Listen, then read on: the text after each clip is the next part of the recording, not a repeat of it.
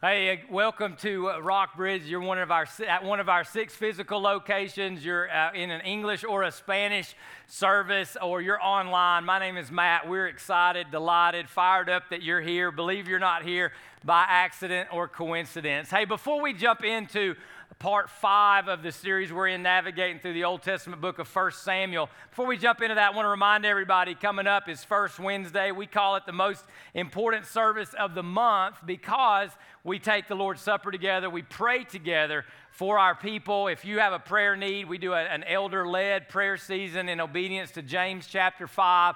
Just want to encourage you to be present at that and, and we're excited every time we get to gather together to worship and to pray. So if you have your Bibles, we're going to get to work in 1 Samuel chapter 5. You know, we're navigating through pretty much every, uh, every word, every verse of this incredible book in the Old Testament where Israel is going to ask God for a king, and that's the title package of the crown.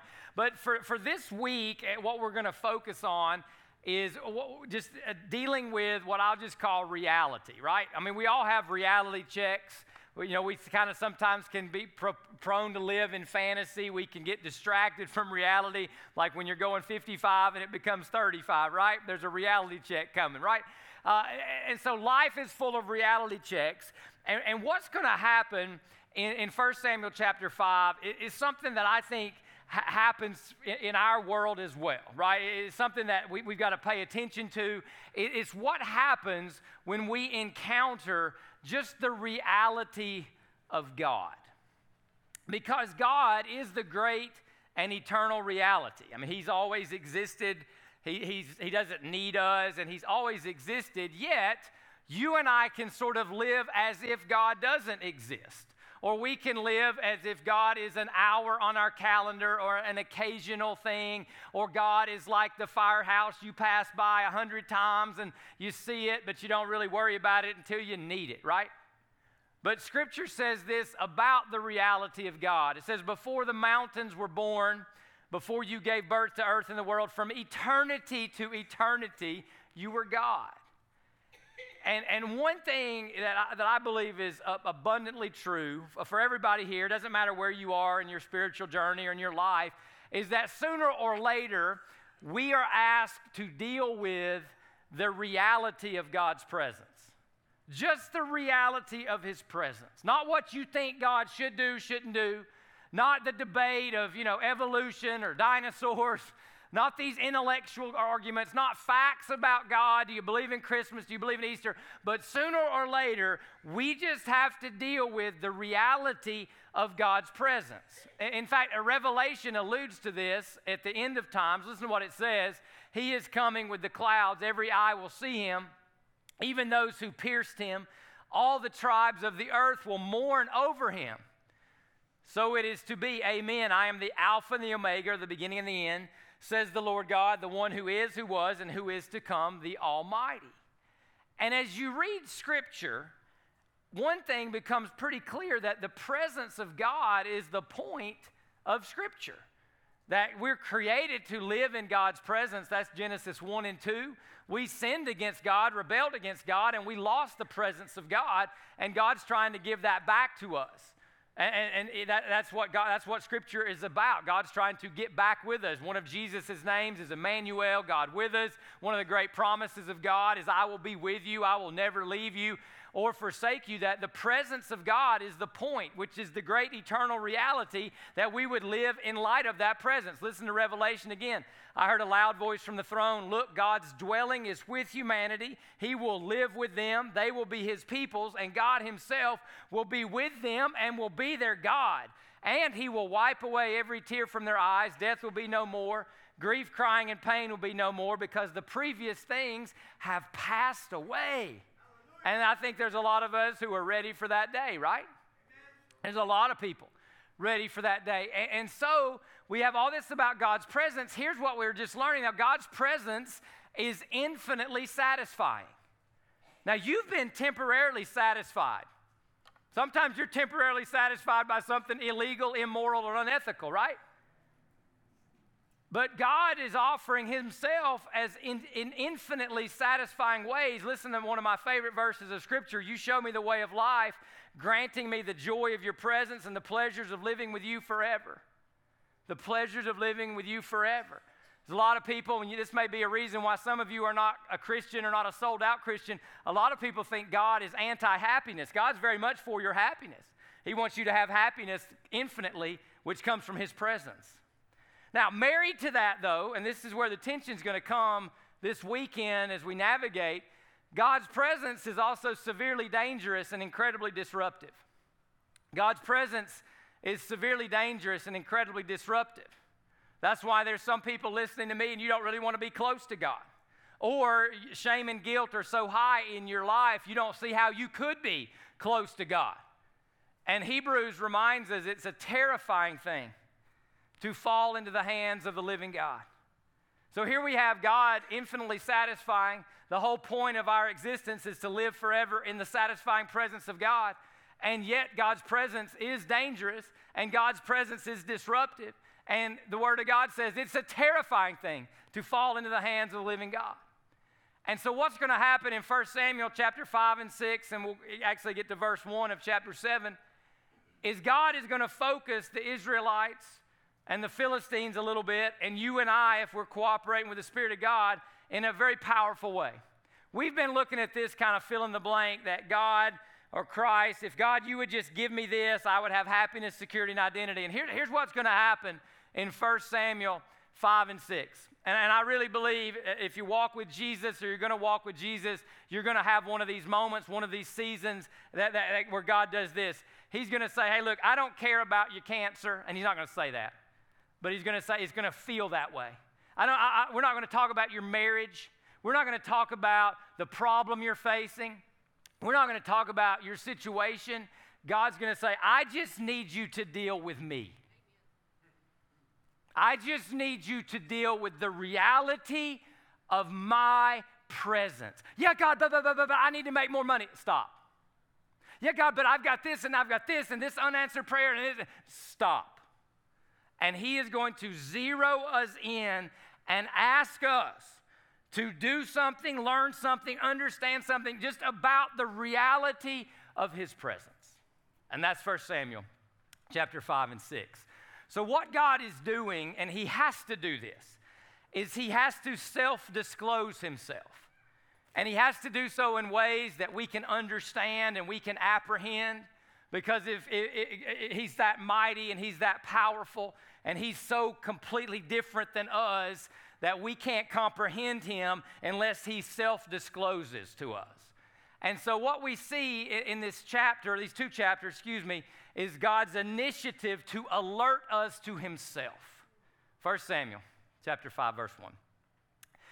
So, after the Philistines had captured the ark of God, they took it from Ebenezer to Ashdod, brought it to the temple of Dagon, and placed it next to his statue. Now, let's, let's just be clear in the, uh, how, how God's presence works. In the Old Testament, God's presence was localized on a particular place the temple, the sanctuary, the Holy of Holies, the Ark of the Covenant, right? In the New Testament, God's presence is localized in the incarnate God in the flesh, Jesus Christ. Post Pentecost, God's presence is less about space, it's more internal because God can be with all of us in a very personal, powerful way through the indwelling of the Holy Spirit. But in the Old Testament, God's presence is often synonymous with a place. And so in this story, the Ark of the Covenant is, is, is that abiding place of God's presence. And God allows the ark to be captured and God says, okay, I'm going to be the visitor te- visiting team and allows the ark to be placed in a pagan shrine to a fertility god, a sex god of the Philistines named Dagon. And you know, think about you and I. We look at our country and we're like, what's coming to Christianity in America? What's coming to Christianity? What's happening? What are people doing? Listen, God ain't threatened. God's not threatened by that. God's not concerned in the least by that. And so he's going to take this opportunity to self disclose so the people of the Philistines and the Israelites have to deal with the reality of his presence. When the people of Ashdod got up early the next morning, there was Dagon fallen with his face to the ground before the ark of the Lord. You know? So God does something, He manifests Himself. Everybody's asleep. Nobody sees it. It's kind of like if a tree falls in a forest, no one's there to hear it. Doesn't really make a sound. But God shows up and does something. So they took Dagon and returned him to his place. There's kind of comedy in the Bible, right? If this is your big, powerful God, why is he dependent upon human beings to prop him back up? That's one way you know you got the wrong God. When money lets you down, when people let you down, when social media lets you down, when politicians let you down, and you're having to prop up something you depended upon, you got the wrong God. Amen. Right? But when they got up early the next morning, there was Dagon again, fallen with his face to the ground before the ark of the Lord. This time, Dagon's head and both of his hands were broken off. Hands are symbolic of power, be mentioned about eight times in this passage of Scripture hand of God, hand of Dagon and he was lying on the threshold. Only Dagon's torso remained. So it's like he's just a maimed idol. And so, in this, God is revealing something about himself. There's no priesthood, there's no church members, there's no anybody. It's just the, the, the ark and this statue of Dagon, and God is revealing something about himself. And I'm going to name this the independent supremacy of God. That God doesn't need us, that God doesn't require our assistance, that there's a very real essence where we don't serve God, we don't add to God's value. God doesn't need us to fight his battles, God doesn't need us to stand up for him. God will take and walk into the pagan sex god shrine of the Philistines and he'll win a battle in the middle of the night. Right? I mean, that's, just, that's it. And, and it sort of puts us in our place, though.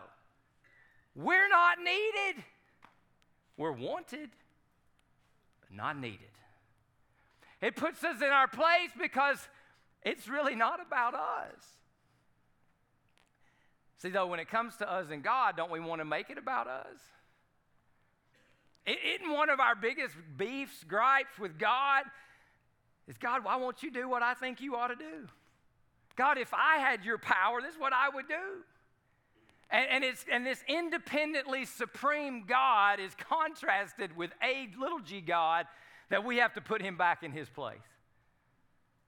We have to clean up the, when we have the wrong God that falls down and can't get back up, we have to clean up his mess. How many of us here this weekend have the wrong God? Not, not one named Dagon, but maybe pride maybe a substance, maybe money, maybe sex, maybe what people think of you. How many of us have the wrong God? Not one who's independently supreme, doesn't need us, not about us, but wants us. And, and so, you know, it kind of puts us in our place that our response to God's independent supremacy is one of dependent humility. And, and I think when we understand, as God reveals Himself this way, there needs to be a lot less asking, God, how can this happen? How, God? How, God? How are you? And just really resting that God can. A lot of us are get, how, God? How are you going to work this out? How is this going to happen, God? I, how, how? God can. Because he's independently supreme and doesn't need us. He wants us. It's not about us. And so you got this going on. Here's this revelation of God. And then what do you do? And the, the whole story that we're going to read is when God reveals himself and just says, You got to deal with me. You got to deal with me. How do the people respond? Well, look what the Philistines do. Still today, the priests of Dagon and everyone who enters the temple of Dagon in Ashdod do not step on Dagon's threshold. They just create a tradition. Hey, something crazy happened in here, so we're not going to step on the threshold as we walk in the temple. They just created tradition. Do you know why? Because tradition is easier than transformation. It's easier to invent a religious tradition than to change your thinking, to repent. It's easier to do that than to change based on what God has revealed about Himself. And, and, this is where this is where you know we have to understand Christianity is a relationship more than a religion. Religion are things we do. Okay, God wants a relationship with us. Doesn't need one, but He wants one. So, so tradition is easier to adopt than transformation. Well, the story continues. So the Philistines have the ark, so they have quote unquote the localized presence of God, and the hand of God was heavy, or the Lord's hand was heavy on the people of Ashdod. So here it is God's presence creates a problem. The presence of God creates a problem. It, does, it creates a problem for us. It creates a problem for the Philistines. Go, you'll see it in a couple of verses. It creates a problem for the Israelites. We don't like to think about that. We like God as my bosom buddy. We like God is with me. That's a good thing. But the presence of God creates a problem. And so, what is going to be our response or their response to the unfiltered, unadulterated. God has showed up. God is saying, hey, no, I am not going to limit myself. I'm not going to, this is not about your unanswered prayers. This is not about your intellectual doubts. This is not about your deal, your upbringing, your situation, how you were raised. This is about just the presence of God, and it creates a problem. He terrified the people of Ashdod and its territory and afflicted them with tumors when the people of Ashdod saw what was happening, they said, The ark of Israel's God must not stay here with us because his hand is strongly against us and our God Dagon. So they called all the Philistine rulers together and they asked, What should we do with the ark of Israel's God? What do we do with the presence of God? Now there's a hint, okay? God does not adjust himself to us. We have to do the aligning to Him. And that's the problem, right? That's the problem. Because, God, you should keep me comfortable. God, you should give me what I think I need to be happy. God, if this is what I think sex is, then I'll change what you said it was and make it what I think it is, and you should be good with that. God, I, can't be happy if I don't live the American dream. So, God, you should be a God of prosperity, material prosperity. Right? But the real question is what do we do with the presence of God? So here they come up with a solution. Well, let's move it. Let's give it the Heisman, right? Let's move God away. The ark of God of Israel's God should be moved to Gath, they replied. So they moved the ark of Israel's God. After they had moved it, the Lord's hand was against the city of Gath. The presence of God creates a problem. Causing a great panic, he afflicted the people of the city from youngest to the oldest with an outbreak of tumors. The people of Gath then sent the ark of God to Ekron, but when it got there, the Ekronites cried out, They've moved the ark of Israel's God to kill us and our people, the Ekronites called the Philistine rulers together. They said, Send the ark of Israel's God away. Let it return to its place so it won't kill us and our people. For the fear of death pervaded the city. Let me say this there's only two kinds of fear there's the fear of the Lord, and there's the fear of everything else. The fear of death is winning, and so they want to move God away. God's hand was oppressing them. Those who did not die were afflicted with tumors, and the outcry of the city went up into heaven. So, when the problem of God's presence arises, and this is when God just says, hey, again, we're going to put your prayer list to the side. We're going to put your questions, your doubts, your concerns, and we just are going to deal with my presence. There's some things that bubble up, some typical responses that emerge some of us just redefine God to my personal God. And our personal God is not always a biblical God, it's not always the one true God.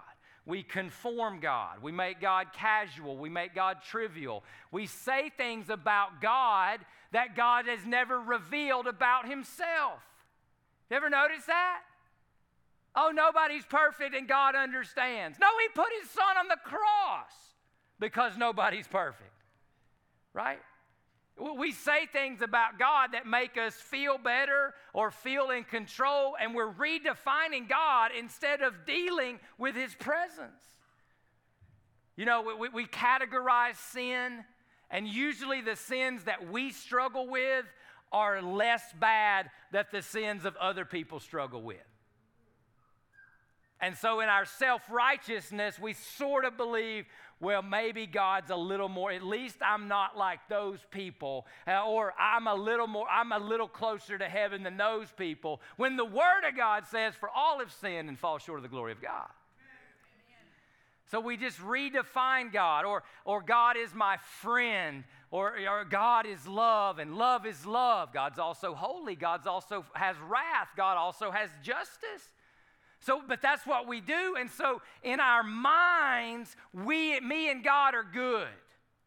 Do you know like about 80 to 90% of Americans believe that they'll, when they die, they'll go to heaven?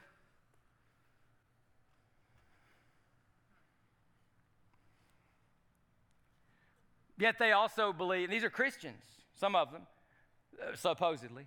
They also believe things like Jesus is not the only way, it's not really a hell. Premarital sex is okay because that makes us happy. We see the problem. But that's how we feel good and minimize, quote unquote, our perceived problem with God's presence. But uh, and there's another thing that happens in the story people distance themselves from God. People distance themselves from God. Shame and guilt keep people away. Fear keeps people away. You've probably heard it. Maybe you've said it. I can't come to church right now. The church would fall on top of me, right? And, and, and they say that tongue in cheek, but they really understand they're not living for God, and so they're afraid of God's presence, and so they create distance between themselves and God. And, and those are strategies that we do to protect ourselves and not have to wrestle with the problem of God's presence when God says you need to deal with my presence. So it raises this question because I said at the top of the message, the presence of God is the point, and the presence of God is eternally or infinitely satisfying. What does it take to get close to God? This holy, pure, powerful, independently supreme God. And that's the tension. It's the tension in 1 Samuel. It's the tension. So when the ark of the Lord had been in the Philistine territory for seven months, we're in chapter 6 now. The Philistines summoned the priests and the diviners, like the witchcraft people, and pleaded, What should we do with the ark of the Lord? What do we do with the presence of God? You know, we can do church services that are just littered with tradition, but have no presence. We can arrange our Christianity so we never have to deal with the presence of God. So they say, Tell us how to send it back to its place. We just need to get rid of the presence of God. They replied, If you send the ark of Israel's God away, do not send it without an offering.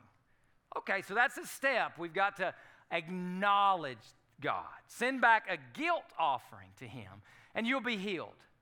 Then the reason his hand hasn't been removed from you will be revealed. Remember, Dagon lost his hands when he was toppled uh, unceremoniously in the temple, and now it's the hand of God because there's only one God. They asked, What guilt offering should we send back to, the, to him? And they answered, Five gold tumors, five gold mice, corresponding to the number of Philistine rulers, apparently some city state with five rulers. Since there was one plague for both of you and your rulers, make images of your tumors and of your mice that are destroying the land. A lot of scholars think this was an early outbreak of the bubonic plague, which was spread by rodents. But look what they say give glory to Israel's God. You know, it, it, originally the word glory is just weight.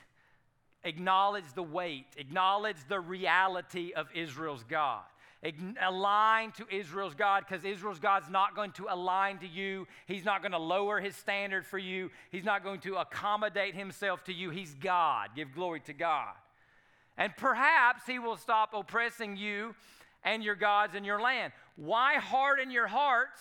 They point back to Egypt and Pharaoh and the Red Sea as the Egyptians and Pharaoh hardened them when he afflicted them, didn't they send Israel away and Israel left? And so now we start to understand a little bit of what we have to grasp. If the presence of God is the point, the presence of God is infinitely satisfying, but the presence of God creates a problem, what do we need to do? Number one is this we all need to grasp the gravity of God's presence. The severity, the gravity, the importance. And I choose the word gravity intentionally because all of us here are under the presence, in the presence of gravity. You could not walk, you could not run without gravity. But gravity can also kill you, can it not? It's the same with the presence of God. Necessary, right? To, to, hold the atoms and the electrons together, the stars in the sky, the oxygen we just breathe. Necessary, but serious, right? We have to grasp the gravity of God's presence. It's our sole ambition, eh, but it's the same time not something to be toyed with.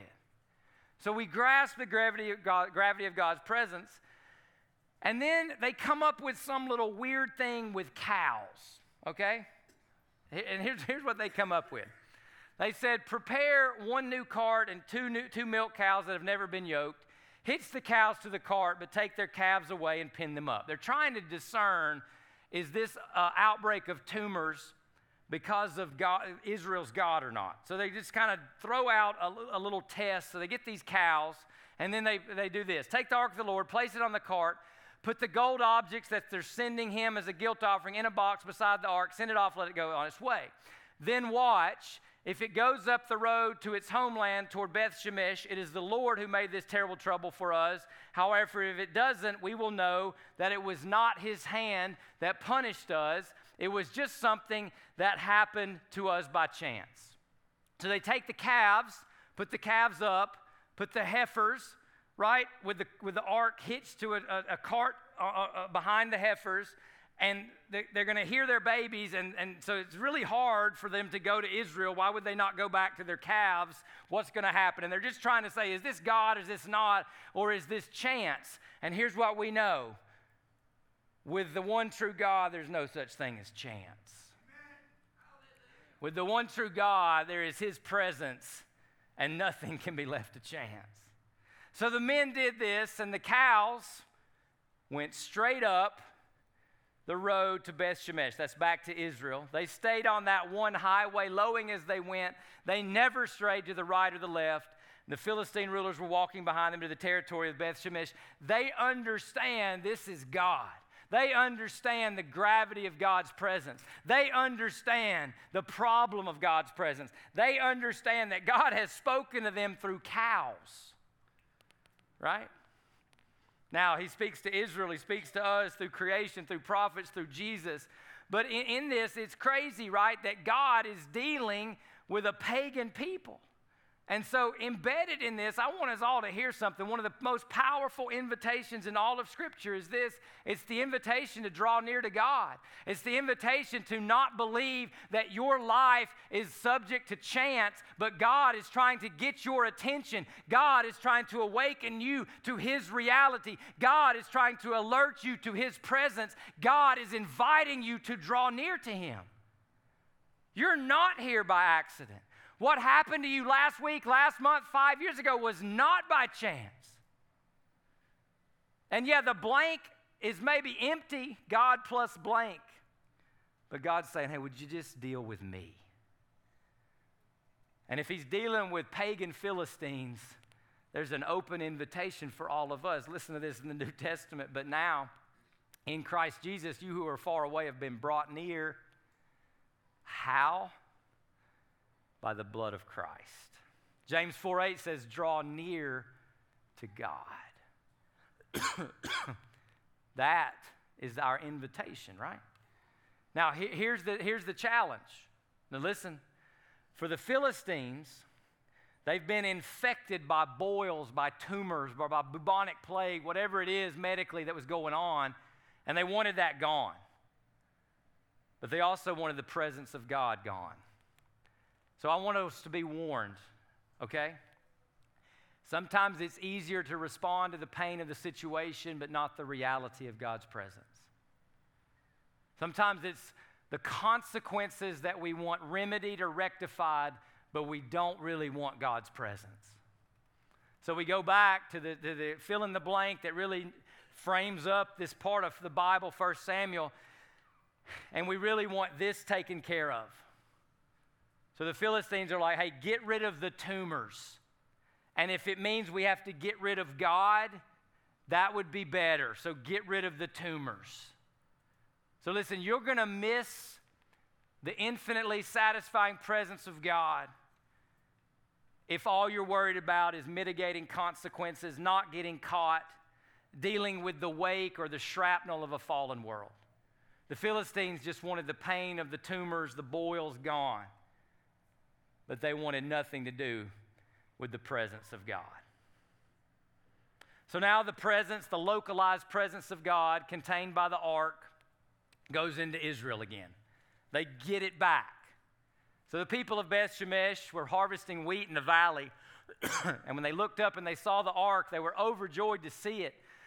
The people of the city chopped up the cart and offered the cows as burnt offering to the Lord. The Levites removed the ark of the Lord along with the box containing the gold objects and placed them on the large rock. That day, the people of Beth Shemesh offered burnt offerings and made sacrifices to the Lord. This is amazing, right? This is what it's about, right? When the five Philistine rulers observed this, they returned to Ekron that same day, and then God struck down the people of Beth Shemesh because they looked inside the ark of the Lord. He struck down 70 persons.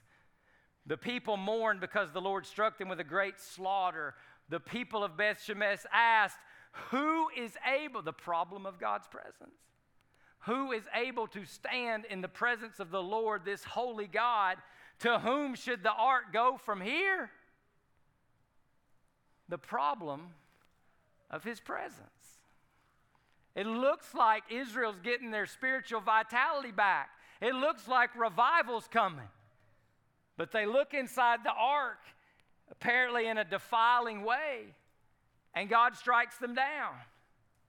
And so, for the people of Beth Shemesh, the problem is the burden of God's holiness.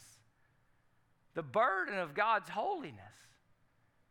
It's, it's, it's okay, God's not going to, you know, fill in the blank the way we think He should. How do we deal with, how do we relate to this holy God?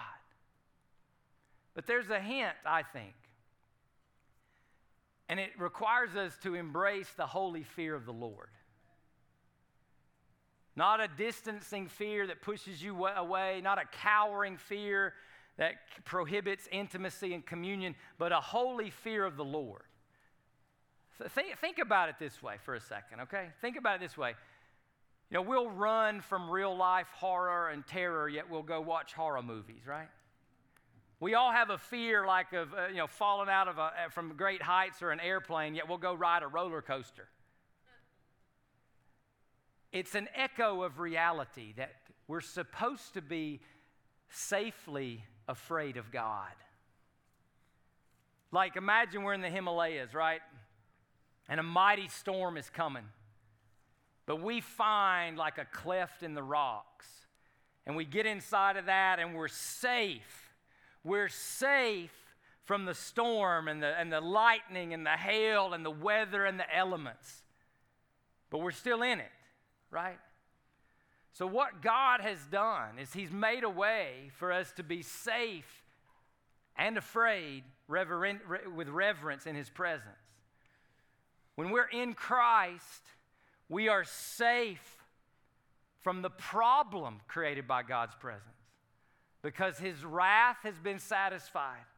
It hasn't gone away, it's been satisfied. His holiness is on display. His love and justice are there. And we're safe only because Jesus is in our place. So it's not, so when we talk about the problem of God's presence, when we talk about the holy fear of God, and God is not casual, and God is not trivial, and, and God is not to be toyed with, and God has, and we have to deal with this, but God is satisfying, we have to have the cross in view. We have to have the cross in view. And, and, and the story ends with this great question where do we send the ark? Who can handle the presence of God? Because everybody that's gotten near it has gotten burned. And, and, and then, just like right on cue, I love how the Holy Spirit and how the biblical authors work together. Something emerges. Last two verses. They sent messengers to the residents of Kiriath Jearim saying, The Philistines have returned the ark of the Lord. Come down and get it. And like, who wants it? Who really wants the presence of God? So the people of Kiriath Jearim come for the ark of the Lord, and they took it to Abinadab's house on the hill, and they consecrated, which means set apart, his son Eleazar to take care of it. They consecrated his son. They set him apart because God, we move to God. We adjust to God. We align to God. And so the fourth thing is we have to commit ourselves to consecration. That if there are things of us, in us, from us that are not of God, we have to be willing to deal with those. If we want to enjoy the presence of God, there are parts of our lives we have to put under the blood of Jesus. And parts of our lives that we have to set apart to consecration and to holiness because He's worthy and He's infinitely satisfying. So here's the invitation, and here, here's the conclusion, and I'll just quote it from Hebrews, okay? Without faith, it's impossible to please God. For whoever would draw near, there's our invitation, to God, must believe that He exists and that He rewards those who seek Him. What's the reward of seeking God? God. Because He is infinitely satisfying. And we are designed to be safely afraid of God with reverence and awe, give glory to God, consecrate ourselves, and live in the reality of His presence. Would you bow your heads, close your eyes, and we'll pray together. God, I, I just want to hit a couple of things. I, I can't hit everything, so Holy Spirit, just have your way right now. But God, I want to pray over us that we would uh, repent of being casual, trivial, and or superficial with your presence. God, I, I want to pray for people that because of guilt and shame, they do not believe they can come into your presence. And so, God, with the cross of Christ in view, may we see on the cross, God, that your presence requires death that our sin requires payment, but that your love was pleased to give that death and make that payment. So we can be in your presence with reverence and with awe. God, I believe you're calling this church to a season of consecration where we are willing to lay some things down in order to pick some things up and draw closer to you. God, there is an open invitation from your word, not from Matt, not from me, to draw near to you. Lord, would you make it abundantly clear what drawing near to you looks like for every soul listening this weekend at Rockbridge? For some people, it means they need to be saved right now, give you Jesus the steering wheel of their lives. For some people, it means we've got to quit placating sin and truly repent. Some of us, God, it's good things that are getting in the way of the best things. But may we be committed to consecration because we are committed to living in your presence, which is the point, which is infinitely satisfying. And we thank you, Emmanuel, God with us, for being with us this weekend. In Jesus' mighty name we pray. Amen and amen.